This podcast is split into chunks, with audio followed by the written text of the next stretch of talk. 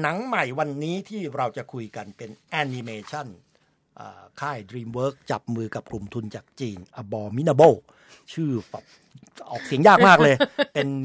การ์ตูนแอนิเมชันเดี๋ยวมาฟังกันครับ Dad always wanted me to travel the world. Someday.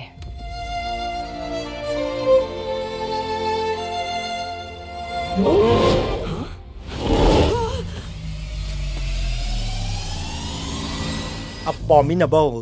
เปิดเด็กแล้วชื่อแบบว่าแหมอะไรน่าเกลียดชิงชังชั่วร้ายมากเลย แต่มันเป็นแอนิเมชันสำหรับเด็ก คือเขาใช้เรียกมนุษย์หิมะเหมือนกันคำนี้นะคะ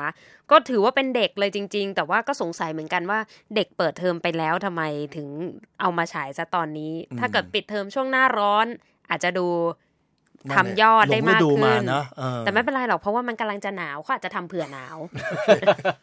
เรื่องของเยติมนุษย์หิมะใช่ก็ทำเผื่อหนาวไปเลยก็วางไว้ตรงกลาง ในฤดูใบไม้ร่วงนะคะ เรื่องนี้เขาก็เล่าถึงว่ามีสาววัยรุ่นคนหนึ่งเขาก็ จิตใจบอบช้ำหลังจากสูญเสียคุณพ่อนะคะ แล้วก็ไปเจอกับเยติ หรือมนุษย์น้ำแข็ง เธอก็เลยตั้งชื่อมันว่าเอเวอเรสต์เพราะว่าบ้านของเยตินั่นคือเอเวอเรสต์ตามความเชื่อในภาพยนตร์เรื่องนี้นะคะ เธอก็เลยช่วยที่จะพาเจ้าเยติตัวนี้กลับบ้าน แต่เผอิญเผอิญก็มีเพื่อนร่วมอพาร์ตเมนต์ติดไปด้วยก็เป็นการผจญภัยที่ทำให้ได้เรียนรู้กันและกัน แล้วก็ได้เรียนรู้ว่าเยตินั้นเขาควรที่จะกลับไปอยู่ในจุดของเขา เดี๋ยวนะ เจออยู่ดีๆ ก็เจอเยติ อยู่ในเมืองเนี้ยมาอยู่บนหลังคาอพาร์ตเมนต์อะไรเงี้ยประมาณไหน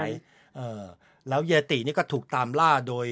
กลุ่มนักวิทยาศาสตร์ ที่อยากจะนำเยติเนี่ยมาอวดให้โลกเห็นว่าจริง ๆ แล้วเนี่ยมิสหรือว่าความเชื่อปรำปราเนี่ยมันมีอยู่จริงโครงเรื่องก็ดูเข้าใจง่าย ก็ไม่มีอะไรซับซ้อนเท่าไหร่ แต่ผมว่าหนังไม่ไม่สวยเท่าไหร่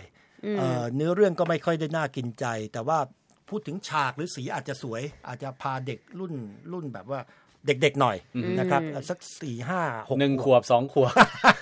คือไม่กี่เดือนก่อนเนี่ย เคยมีหนังคล้ายๆเยติเนี่ย เรื่อง Big Foot หรือ Small Foot อะไรอย่างเนี้ยนะ เป็นแอนิเมชันเหมือนกัน ซึ่งอันนั้นเนี่ย cast ยิ่งใหญ่ เพราะว่าทีมพากย์นี่ Channing Tatum หรือว่าดาราทีมพากย์เนี่ย อลังการ แล้วพล็อตเรื่องเนี่ยเป็นลักษณะเหมือนกับว่ามนุษย์เนี่ย เออ small food ก็คือเจ้า big food เนี่ยอยากจะเห็นว่า small food มันมีจริงหรือเปล่า เป็นเรื่องที่เหมือนกับสลับขั้วกับกับความเชื่อของมนุษย์ ซึ่งนั่นก็เป็นพล็อตที่เป็น twist และทำได้น่าสนใจ ส่วนเรื่องนี้นี่เหมือนกับเจอเยติแล้วพาเยติกลับบ้านมันเลยทำให้เนื้อหาดูขาดความน่าเชื่อถือไปนิดนึงส่วนตัวละครก็อย่างที่คุณจำเนินพูดอาจจะไม่ได้น่ารักแต่ชอบความละเอียดตอนที่ ตัวนักแสดงนำเล่นไวโอลินเขาก็จะมีการทำดีดีเทลเรื่องการวางนิ้วอะไรต่างๆ ซึ่งเราก็รู้สึกว่าเออมันสวยดี แต่ว่านักแสดงเนี่ยแคสเนี่ยค่อนข้างดูเป็นตะวันตกจ๋า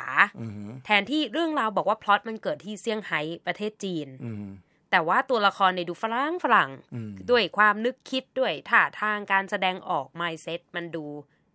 ถ้าเราจะพูดแรงๆ คือแบบไวท์วอชจังเลยนะคะก็อย่างว่าเอามาฉายในตลาดอเมริกานะครับก็คงจะเป็นความร่วมมือระหว่างกลุ่มทุนของจีน แล้วก็ DreamWorks Studio นะครับก็สองสามอาทิตย์ก่อนเรามันมีหนังเรื่อง Good Boy เราบอกเด็กไม่น่าดู เรื่องนี้ก็เด็กก็ไม่น่าดูเหมือนกัน เด็กดูแล้วเด็กจะหลับ ก็สำหรับผมผมบอกว่าไม่ค่อยแนะนำกดไม่ไม่ไลค์ไม่ไลค์นี่ไม่ใช่นี่ไม่ใช่หนังที่ชวนดูเท่าไหร่